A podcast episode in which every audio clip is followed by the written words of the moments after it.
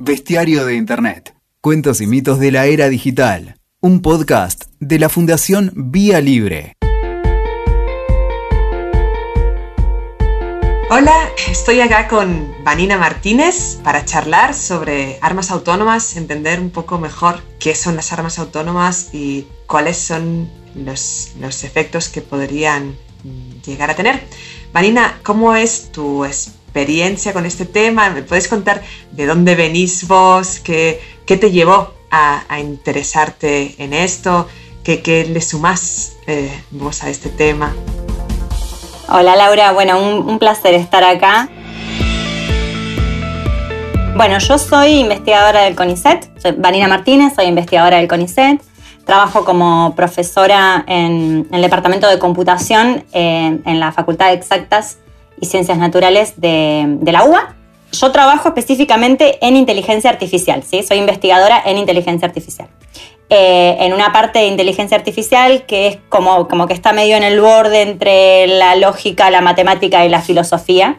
Y bueno, hace ya varios años que dentro de la comunidad científica se está planteando los, los posibles impactos que pueden tener los, los, los, sistemas o los modelos de inteligencia artificial que nosotros, nosotros mismos generamos. ¿no? Ya en el 2015, que se hizo una, eh, una de las conferencias más importantes de inteligencia artificial que se llama ISHCAI, International Joint Conference on Artificial Intelligence, eh, se hizo en Argentina, en Buenos Aires. Bueno, y en ese momento todos los investigadores que estaban presentes en la conferencia, al menos la mayoría, hicieron una declaración con una, carta abierta diciendo que, eh, bueno, eh, nosotros como representantes de la comunidad científica eh, no queríamos que nuestros sistemas, nuestros modelos, nuestras investigaciones se utilizaran para el desarrollo de armas autónomas o dispositivos militares que puedan causar efectos letales. Yo en ese momento me pareció una buena idea apoyar esa, campaña. Estaba justo, fue, fue el momento donde conocí a la gente de, la campaña para detener los robots asesinos.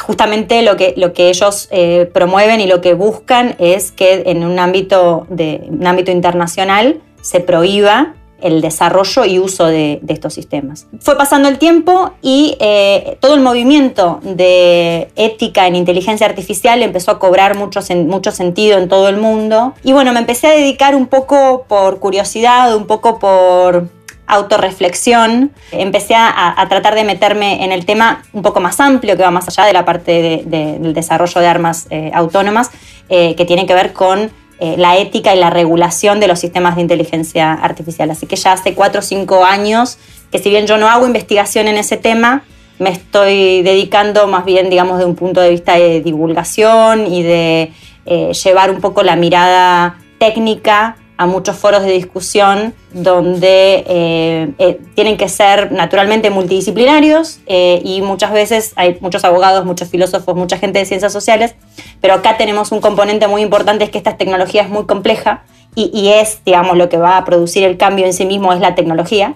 entonces se necesita también la pata técnica para, como para poder hablar en, términos adecuados y entender las limitaciones y entender cuáles son los potenciales este, efectos que un, sistema podría tener.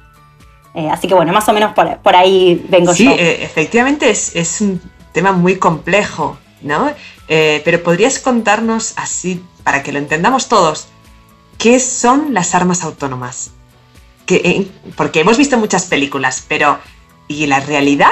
¿Qué es la realidad? ¿Nos contás? A ver, la definición que se, se maneja actualmente de armas, eh, de un arma autónoma, eh, tengo hecho machete, porque para no olvidarme ninguna de las partes, es, es un tipo de arma que puede seleccionar y atacar objetivos sin intervención humana. Cuando digo seleccionar, es todo el proceso de seleccionar, que tiene que ver desde buscar el objetivo, detectarlo, identificarlo, localizarlo, ¿sí? Y después la parte de usar, ¿sí? La parte de atacar, digamos, es efectivamente que, tiene, que usa fuerza eh, contra el objetivo para neutralizarlo, dañarlo o destruirlo. ¿no? Entonces, acá esa es una, una, diferenciación que es importante porque tiene que ver con la discusión que se está dando actualmente eh, en el ámbito internacional. Bueno, esa es la definición de arma, ¿no? Entonces, es un arma que puede realizar todas esas actividades sin intervención humana. Pero por otro lado está la naturaleza del objetivo. ¿no? ¿Qué es lo que ese arma está buscando? Ese arma está buscando, eh, está, digamos, el objetivo es una persona y lo que busca es aplicar la fuerza letal. Bueno, entonces ahí tenemos lo que se llaman las armas autónomas letales. Cualquier otra cosa que no busque, eh, un, que no tenga un objetivo letal o que no pueda en principio generar este, un efecto letal, se la considera un arma autónoma, pero como de otra categoría. ¿Por qué hago esta diferenciación? Porque, por ejemplo, la campaña para, mm, detener los, los robots asesinos se enfocan en la prohibición absoluta de las armas autónomas letales. Y después hay todo otro eh, eh, gradiente de tipos de armas y, agregaría yo, dispositivos militares basados en inteligencia artificial, que hay que ver qué queremos hacer con eso. También. Vani, ¿y existen eh, en la realidad armas autónomas letales? O armas autónomas, porque esa es una definición teórica. En la realidad, ¿qué hay de eso? O, eh, porque estamos hablando, estás hablando de regulación, pero esta regulación eh, sería preventiva o, viene, como estamos viendo muchas veces, la regulación de inteligencia artificial atrás de los desarrollos tecnológicos. Bueno, esto comenzó como preventivo. Eh, esta, discusión em, empezó en, las Naciones Unidas a pedido de Francia ya por el 2013-2014 eh, y se lo adjudicaron a lo que se llama la Convención sobre ciertas armas convencionales, la CCW que es una convención de las Naciones Unidas que lo que busca es eh, definir los protocolos para eh, ya sea prohibir o restringir el uso de armas específicas que se consideran que pueden em, causar sufrimientos injustificables o, innecesarios a los, a los combatientes ¿no? o a la población o que afecten a la población de manera indiscriminada. Por ejemplo, eh, en el pasado esos fueron los que desarrollaron los, marcos y los protocolos de prohibiciones y restricciones sobre mm, el uso de minas, trampas explosivas y ese otro tipo de, armamento. Y, por ejemplo, el uso de armas incendiarias, ¿no? Como para, son, cosas que eh, las vemos como, son armas demasiado crueles de alguna manera y que, el efecto que pueden tener es muy indiscriminado, ¿no? Por ejemplo, una, una mina, si bien el efecto es local, ¿sí? La idea de que no sabemos quién va a pisar esa mina es, suficiente argumento como para decir que esto no debería usarse. Eh, entonces, ellos están discutiendo desde el 2014, o sea, mucho tiempo.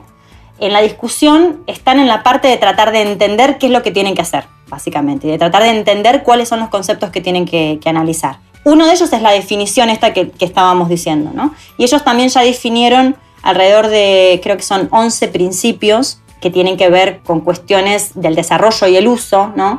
que bueno, implican un poco eh, cuál es la relación con el derecho internacional humanitario, ¿no? las leyes de la guerra, cuál es la responsabilidad del ser humano ante las decisiones que pueden llegar a tomar estos, estos, estas armas, cuál es la posición y la, y las, eh, y la responsabilidad del, Estado, ¿no? no solamente del, del soldado o de la persona que está a cargo del arma, eh, sino también del Estado que, genera esa situación o esas situaciones.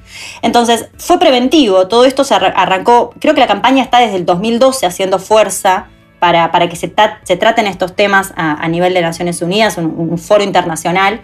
La idea era justamente que se pudiera definir algo concreto antes de que aparecieran, porque era, era inevitable lo que uno veía que iba a pasar. O sea, las herramientas de inteligencia artificial siguen evolucionando y como en todos los avances tecnológicos que hemos hecho en la humanidad, el primer uso o el uso más importante que se le da es la guerra.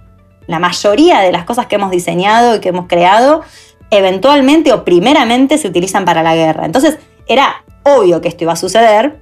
La idea era que se pudiera desarrollar un, por lo menos una prohibición, ya no tanto una regulación más específica, pero por lo menos una prohibición de decir, bueno, esto seguro que no, antes de que sucedieran y hasta hace poco no teníamos realmente eh, fundamentos como para decir de que, de que existían, ¿no? Existen desde el punto de vista teórico, existen armas que tienen un cierto grado de autonomía, ¿sí? pero se las puede considerar más bien automáticas en el sentido de que no tienen capacidades de toma de decisión propia, ¿sí? sino que tienen como una especie de programa que es alguien aprieta un botón el arma va y hace lo que tiene que hacer.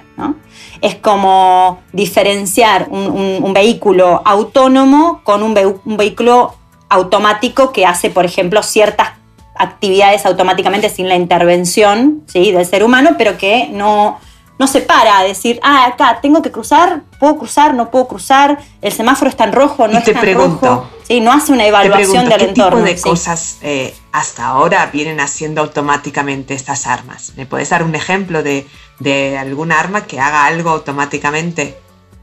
Bueno, se usan, se, usan mucho para lo que es eh, eh, defensa y la parte de búsqueda y reconocimiento de los objetivos.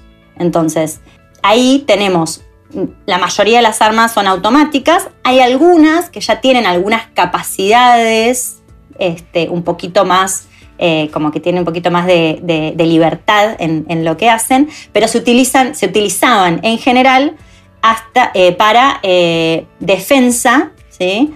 por ejemplo, si viene un misil, yo lo reconozco y envío un, un dron que lo detiene. ¿sí? O para lo que es inteligencia, dentro, dentro de, un conflicto armado, poder decir, bueno, mira, nosotros este, hay, un, hay, un, hay un target eh, militar al que queremos eh, encontrar, localizar, destruir, lo que sea, puede ser incluso una persona, ¿sí? pero no es el arma la que lleva a cabo la ejecución, sino que es la que recolecta toda la información necesaria para que un humano después haga, haga la, lleve a cargo, la, lleve eh, la tarea. ¿sí? Pero bueno, como estábamos charlando con, Laura antes de, arrancar eh, el podcast, hace muy poquito salió un, informe de las Naciones Unidas donde se sospecha que en un conflicto eh, reciente se utilizaron armas con cierto grado de autonomía que podrían haber provocado la muerte, eh, o sea, que hubieran sido usadas para buscar, identificar y aplicar fuerza letal sobre soldados. Entonces, bueno, lo que, lo que estábamos este, un poco charlando es, eh, la verdad es que no podemos decir que existen, porque no sabemos el grado de autonomía que tienen esas armas, ¿no? Eh, si efectivamente en, toda esa tarea de buscar, encontrar, localizar y aplicar la fuerza letal, cuál es el grado de control. Si alguien, si alguien tuvo algún tipo de grado de control, alguien humano, quiero decir, tuvo algún grado de control sobre las decisiones de eso. Eso será lo que se tendrá que probar, se tendrá que, estudiar y analizar para asignar las responsabilidades, ¿no? Eh, y si efectivamente ese arma no tuvo ningún tipo de control y era, era realmente autónoma, bueno, estamos en el caso entonces al que no queríamos llegar y al que estábamos pretendiendo prohibir desde hace, desde hace muchos años. Así que en ese sentido, por ahí quizás llegamos tarde. ¿Y, qué, cuáles son los peligros de que existan estas armas eh, totalmente autónomas? Me imagino que, probablemente que se equivoquen, pero ¿qué otras más cosas? Ustedes que vienen pensando en esto, porque nosotros, eh, cuando uno piensa en esto, como que tiene un miedo indefinido y no se da cuenta bien de de qué puede llegar a pasar si efectivamente eh, se empiezan a usar de forma generalizada este, este tipo de dispositivos, los robots asesinos, ¿no? ¿Qué puede pasar? Bueno, muchas cosas pueden pasar. A ver, hay, un, hay una cosa que es bastante, que es bastante, que es un punto de, creo que es el punto de discusión más importante con esto, que es eh, la distancia y la despersonalización del efecto del, uso de la, fuerza letal. ¿no? Nosotros estaríamos cediendo, es un poco filosófico también, pero tiene que ver con el, marco ético que nosotros este, queremos, pretendemos definir como sociedad. ¿no? ¿Le vamos a permitir a un arma con estas características que tome la decisión de tomar una vida o no?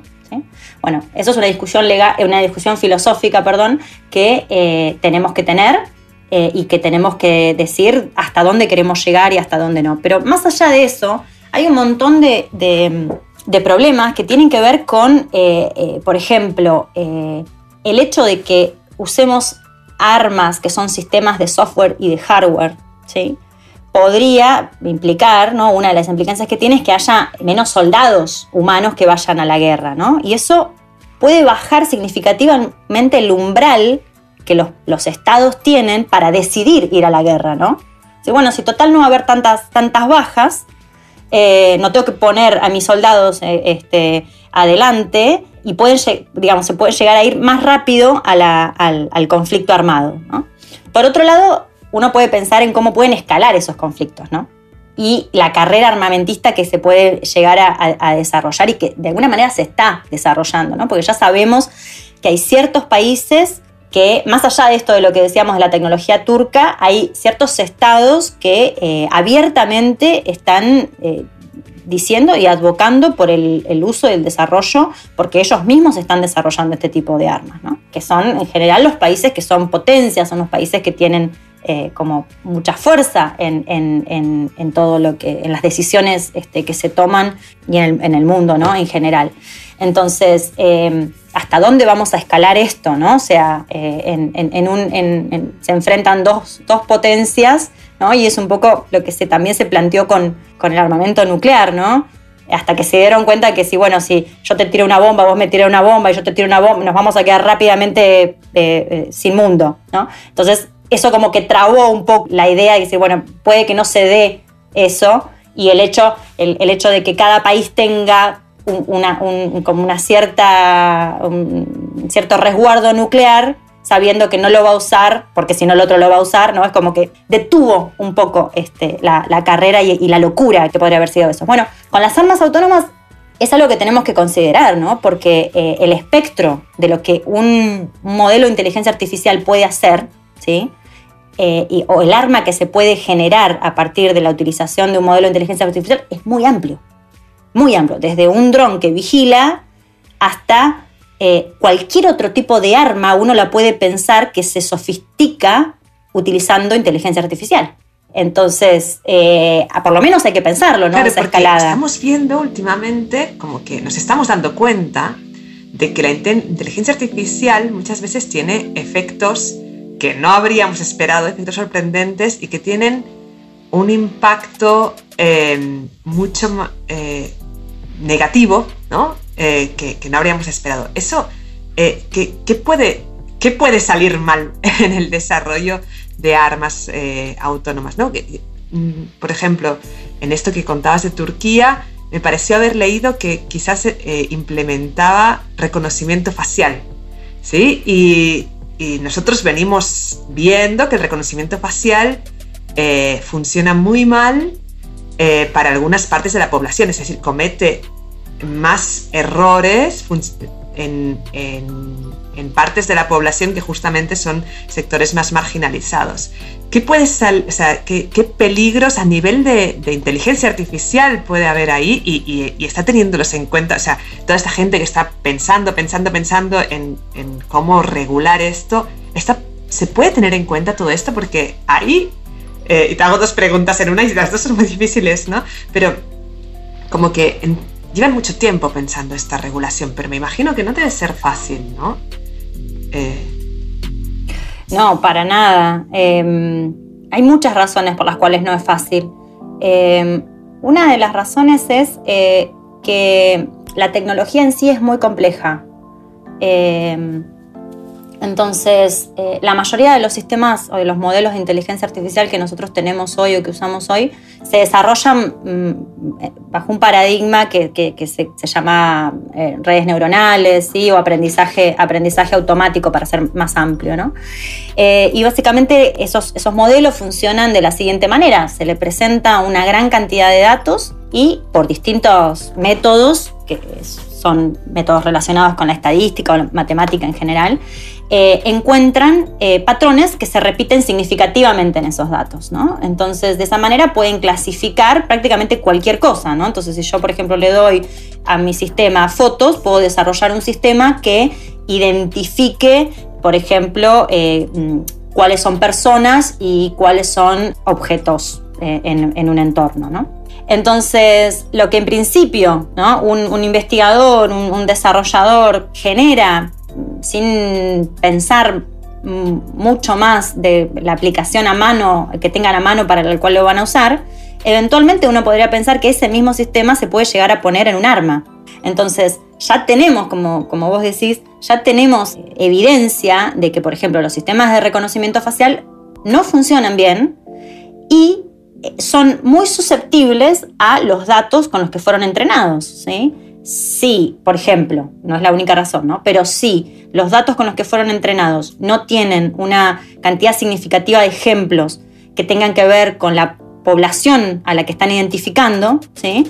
no van a funcionar bien. Entonces, si nosotros, por ejemplo, entrenamos a nuestro algoritmo de reconocimiento facial con un montón de caras de hombres blancos, de más o menos entre 30 y 50 años, si nosotros le ponemos después para que reconozca, ¿sí? que nos diga, nos dé características o nos clasifique o nos trate de identificar una persona, un hombre blanco, pero por ejemplo que sea en otra edad, en otro, en otro rango etario, y por ahí le pega bastante bien. ¿sí? Pero si por ejemplo entre una de esas búsquedas yo le pongo que me busque una mujer entre 30, 50, 60, 70 años, ¿sí? cuya piel es más oscura, ¿sí?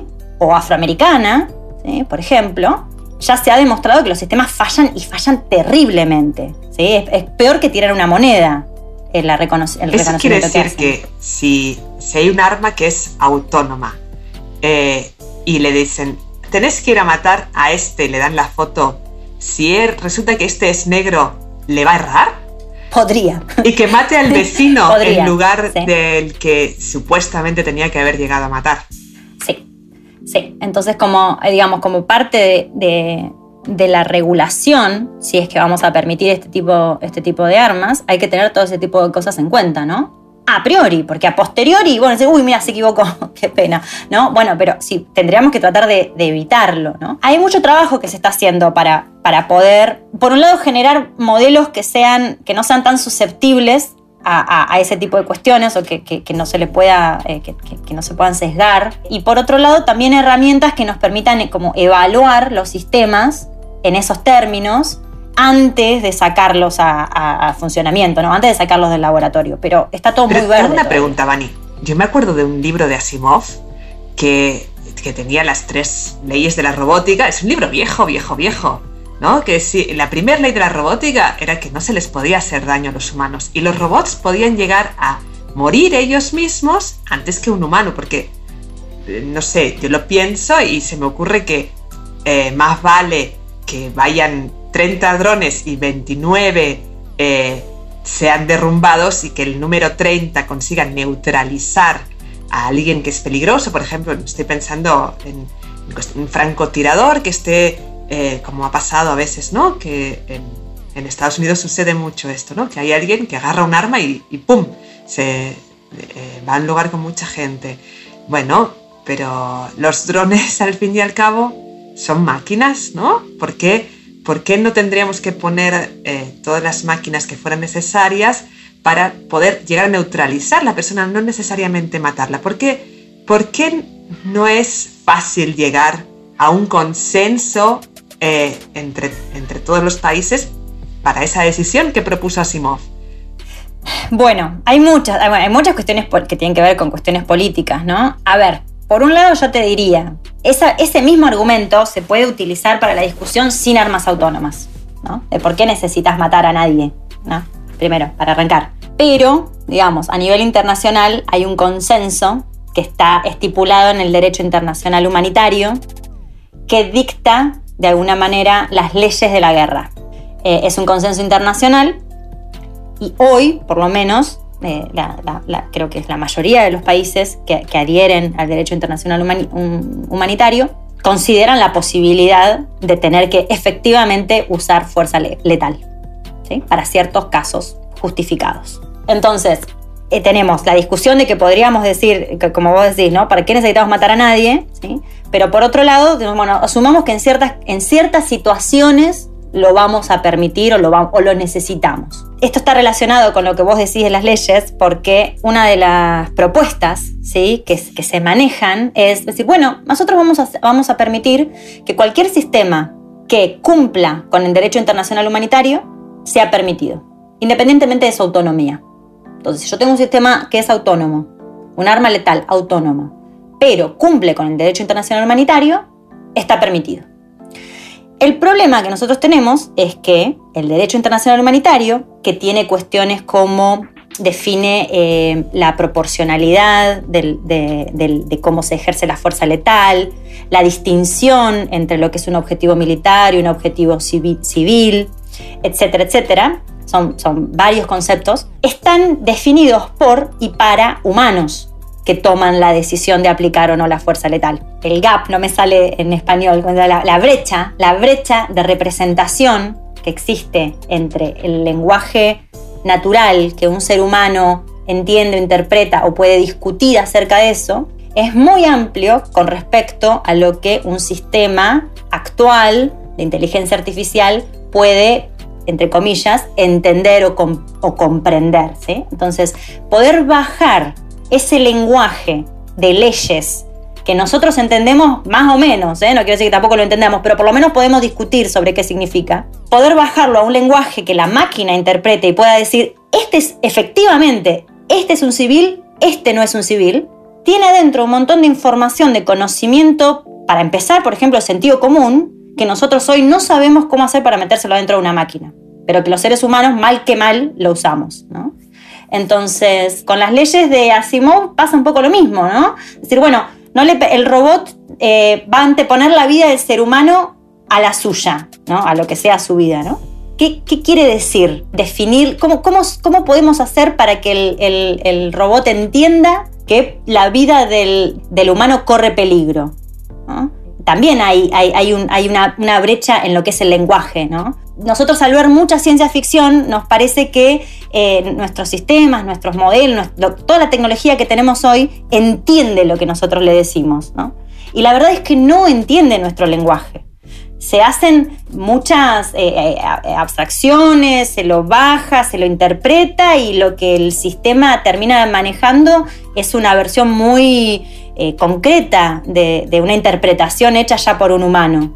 Entonces, permitirle hoy que pueda tomar decisiones en función de estas cosas de, medir si es proporcional, si no es proporcional, si es civil, si no es civil, estamos muy lejos de que el sistema lo pueda hacer. Entonces, Fanny, ¿qué podemos hacer si tenemos un robot que no entiende las leyes y estamos tratando de, hacer leyes que regulen esos robots? ¿Para quién son esas leyes y, cómo tienen que ser si el robot no las va a entender?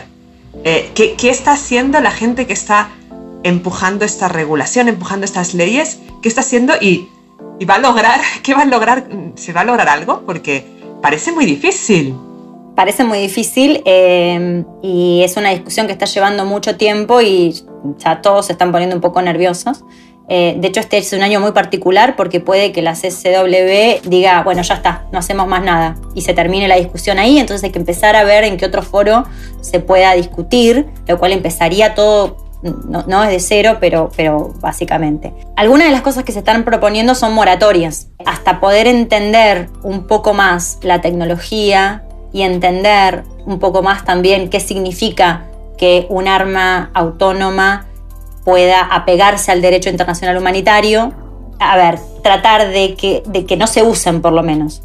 Se puede llegar a, a avanzar en el desarrollo hasta cierto, hasta cierto punto, pero que no se puedan empezar a, usar estas armas. De hecho, el año pasado creo que fue, se hizo un documento con muchos de los que habían firmado la carta abierta, eh, los, científicos que habían firmado la carta abierta en el 2015, eh, donde proponían efectivamente una moratoria, una moratoria con puntos de acción de cómo, eh, digamos, bueno, este tipo de sistemas directamente por ahora no los vamos a permitir usar y cuáles serían las políticas para eh, avanzar en, ese desconocimiento y eventualmente poder hacer definir una, regulación más fina.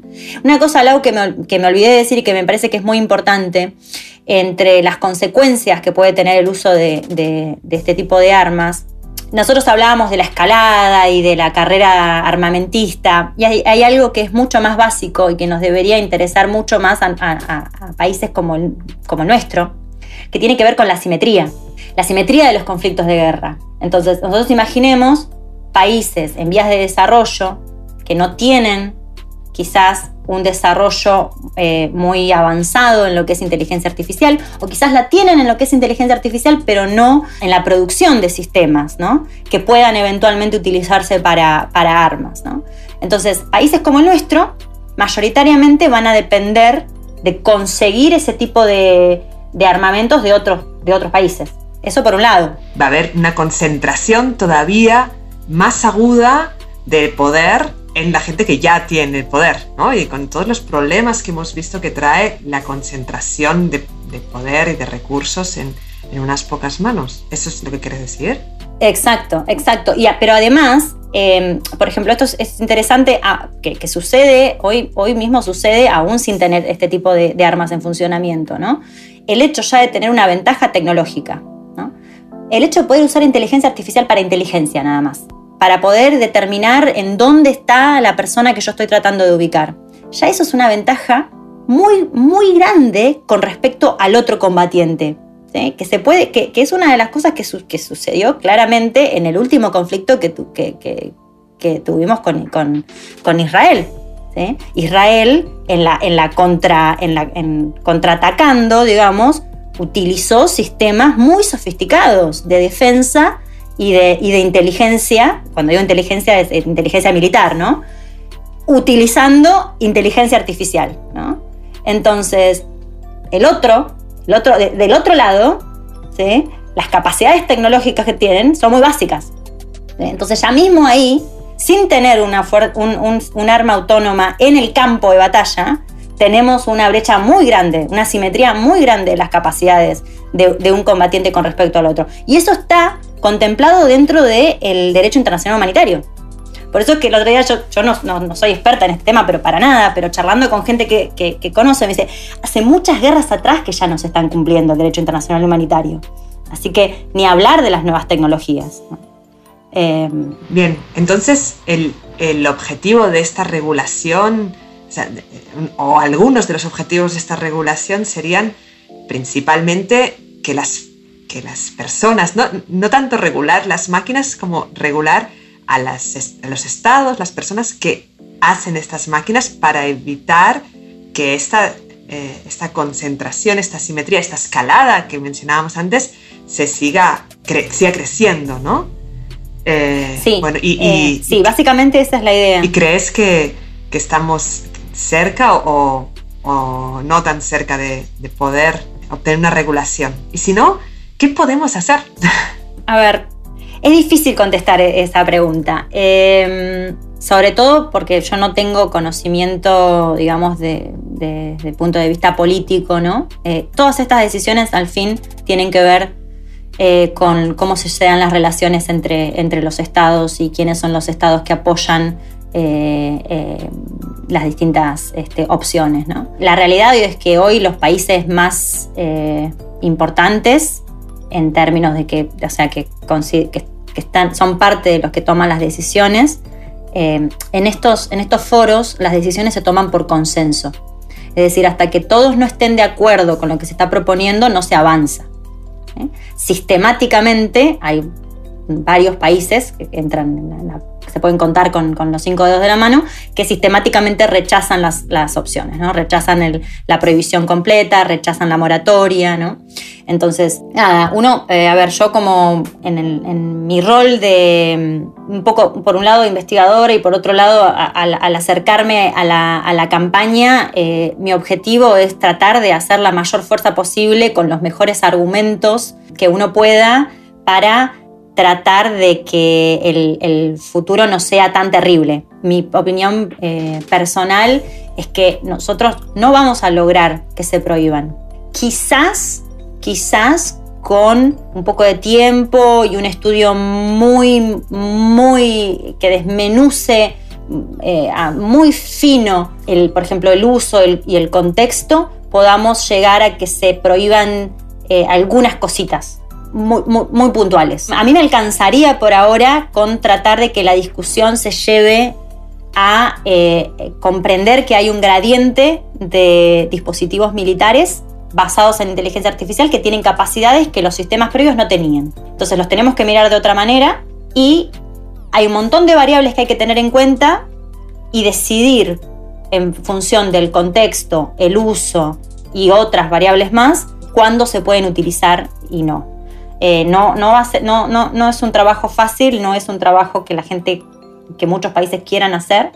Y, pero bueno, no nos queda otra que eh, seguir planteándonos. Otra cosa que es importante y que, puede ayudar a, eso es también empujar con las cuestiones que tienen que ver de, em, ética y eh, regulación de la inteligencia artificial en términos generales, no solamente aplicados a dispositivos militares. Porque me parece que eso crea, le da a la población y, por ende probablemente a quienes, a quienes eventualmente tienen que tomar decisiones por la gente, una idea de lo poco inocente que son estas tecnologías, que son geniales y es probablemente lo mejor que nos puede haber llegado a pasar, pero también puede llegar a ser lo peor que hayamos diseñado. Entonces, no son inocentes, los usos que le vamos a hacer no son inocentes, entonces quizás desde un punto de vista más local, si nosotros promovemos que se, que, se defina un marco ético barra marco legal donde podamos ubicar a los sistemas de inteligencia artificial y decir para estas aplicaciones sí, para esto no, para esto bueno, habría que pensarlo, hay que hacer ciertos análisis, veamos qué análisis de impacto hacemos.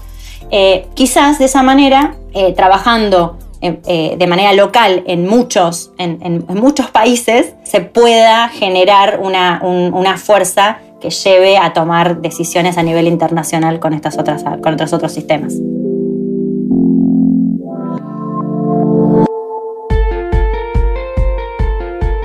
Bueno, eh, no es poco. Eh, me parece que esta charla, por lo menos a mí, me ha servido mucho para entender mejor de qué se trata qué, está pasando y qué puede llegar a pasar. Y ahora me parece que vos estás haciendo un, gran trabajo con empujando esto, pero también está de nuestro lado, de todos nosotros, ¿no? Seguir empujando esto, eh, hacer que esta conciencia eh, se convierta en, una presión eh, hacia los que tienen que tomar las decisiones, porque al fin y al cabo nuestras vidas y nuestras calidad, nuestra calidad de vida está en juego, ¿no? Así que... Sí, tiene que ver, a ver, desde el punto de vista de personal, me parece que ya es importante con que mm, miremos a la tecnología con una, que pongamos una mirada crítica en la tecnología, ¿no?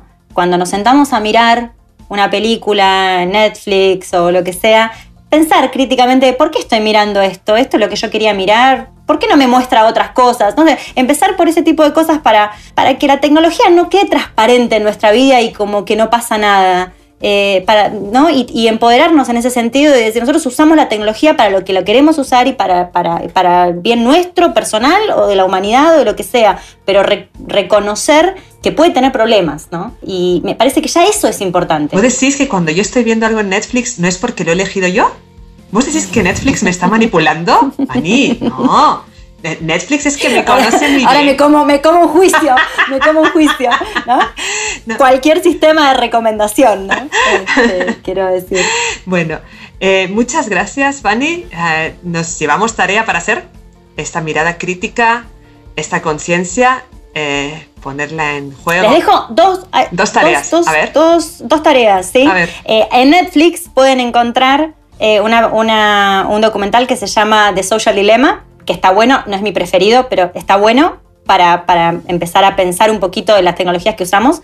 Y por otro lado, uno que a mí me pareció excelente, no está en Netflix, lo van a tener que buscar por otro lado, que se llama Coded Bias, que está hecho, está hecho por un grupo de mujeres científicas de, eh, y de distintas, de distintas áreas que llegaron básicamente a las mismas conclusiones por otros, por, distintos lados, pero la verdad es que desnuda un poco todos estos mitos que nosotros tenemos con respecto a la inteligencia artificial. Así que se los dejo para que lo, que lo miren sesgo codificado y el dilema social. más tarea todavía. Vamos que entre todos algo vamos a lograr. Muchas gracias, Vani. La seguimos. No, gracias a vos, gracias a vos por esto, por esta oportunidad. Escuchaste Bestiario de Internet. WeToker. Sumamos las partes.